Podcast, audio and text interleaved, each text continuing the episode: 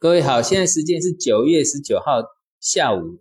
呃三点五十三分。早上的语音里面，我有跟各位提到过，以道琼为例，一九九零年呢，从三千点跌到两千三百多点，